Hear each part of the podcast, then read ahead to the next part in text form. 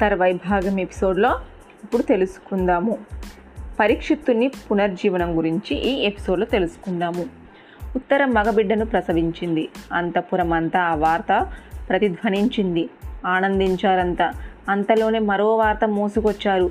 ఉత్తర మగబిడ్డ ప్రసవించడము నిజమే కానీ ఆ బిడ్డకు ప్రాణం లేదు.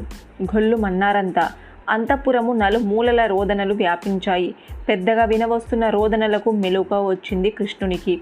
సాత్యకి కూడా మేల్కొన్నాడు. విషయం తెలియవచ్చింది ఇద్దరికి. బాధపడ్డారు. లేచి కుంతీదేవి సమీపించారు. అక్కడ కుంతీదేవితో పాటు ద్రౌపదీదేవి సుభద్ర కూడా ఉన్నారు. కృష్ణుని చూస్తూనే వారంతా ఇంకా గట్టిగా రోధించసాగారు. కృష్ణ అంటూ పరుగున వచ్చింది కుంతీదేవి. అతన్ని పట్టుకొని రోధిస్తూ ఇలా అంది. విన్నావుగా కృష్ణ నీ మేనల్లుడు అభిమన్యుడు కుమారుడు ఎలా జన్మించాడో? మృతుడై జన్మించాడు. ఆనాడు అశ్వత్థామ ప్రయోగించిన ఘోరాస్త్ర ప్రభావమే నీ మేనల్లుని కుమారుడు ఇలా జన్మించడానికి కారణమయ్యింది. కరుణించి వాని కాపాడు కృష్ణ. బ్రతికించు. దీర్ఘంగా నిట్టార్చాడు కృష్ణుడు. ఆలోచిస్తూ కళ్ళు మూసుకున్నాడు. ఆనాడు అశ్వత్థామ ఆ అస్త్రాన్ని ప్రయోగించినప్పుడే ఉత్తర గర్భస్థుడు అయిన శిశువుని కాపాడుతానని మాట ఇచ్చావు. మాట నిలబెట్టుకో కృష్ణ. ముని వనమల్ని చూసి ముచ్చడాడదామనుకున్నాను. నాకు ఆ అవకాశం లేకుండా చెయ్యకు. ఉత్తర కుమారుడు బతకకపోతే ఉత్తరతో పాటు ద్రౌపది సుభద్రలు ప ధర్మజ భీమార్జున నకుల సహదేవులు ఎవరు బతకరు. అంత మరణాన్ని కోరుకుంటారు. ఒకటి గుర్తుంచుకో కృష్ణ.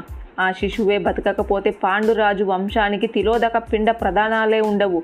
మా వంశ రక్షకుడివి.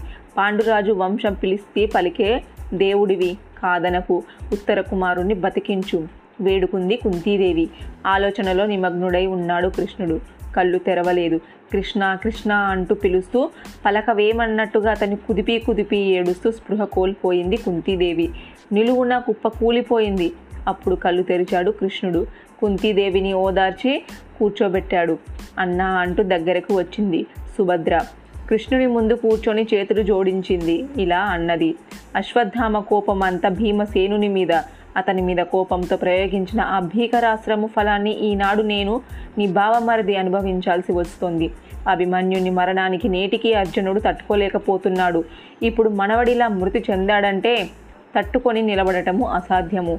ఆనాడు అశ్వత్థామ ఆ క్రూరాస్త్రాన్ని ప్రయోగిస్తుంటే నువ్వేమన్నావో నీకు గుర్తుందో లేదో కానీ నాకంతా గుర్తుంది. అతని అస్త్ర ప్రయోగాన్ని వ్యర్థం చేసి తీరుతానన్నావు. మాట తప్పకు. నా మనువన్ని బతికించు. నీకో నిజం తెలుసా అన్నయ్య? నా ముద్దుల కొడుకు అభిమన్యుడు చనిపోగానే నాకు చనిపోవాలనిపించింది. కానీ బతికి ఉన్నానంటే దానికి కారణము వాడి కొడుకుని చూడాలన్నదే నా కోరిక. సత్యం దయ ఆశ్రిత సంరక్షణ నీ సహజ గుణాలు. శిరసు వంచి పాదాభివందనం చేస్తున్నాను. కరుణించి నా వంశాన్ని రక్షించు. సమాధానం లేదు కృష్ణుడి దగ్గర నుంచి. అన్నయ్య మాట్లాడన్నయ్య నువ్వు మాట్లాడకపోవటము న్యాయం కాదు అన్నది సుభద్ర. తల నేలకి కొట్టుకొని ఏడవసాగింది. అప్పుడు పెదవి విప్పాడు కృష్ణుడు. సుభద్ర నాకన్నీ గుర్తున్నాయి. ఇచ్చిన మాట నేను ఎన్నడూ తప్పను. మీ అందరి ముందు చెబుతున్నాను. ఉత్తర కుమారుణ్ణి నేను బతికించి తీరుతాను. ఊరడిల్లు. ఆ అభయానికి కుంతిదేవి సుభద్ర కన్నీళ్ళు తుడుచుకున్నారు. ఆత్మీయంగా అతని చేతులు అందుకున్నారు పదండి అన్నాడు కృష్ణుడు. అందరినీ వెంట పెట్టుకొని పురిటి పురిటింటి వైపుగా నడిచాడు. వారికి రెండు అడుగులు ముందు నడిచింది ద్రౌపది. పురిటింటిలోనికి గబగబా ప్రవేశించింది. మృత శిశువుని చూసి రోధిస్తున్న ఉత్తరను లేవదీసింది. చెప్పిందిలా తల్లి శ్రీకృష్ణుడు వస్తున్నాడు వేడుకో అని అన్నారు. తర్వాయి భాగం నెక్స్ట్ ఎపిసోడ్లో తెలుసుకుందాము.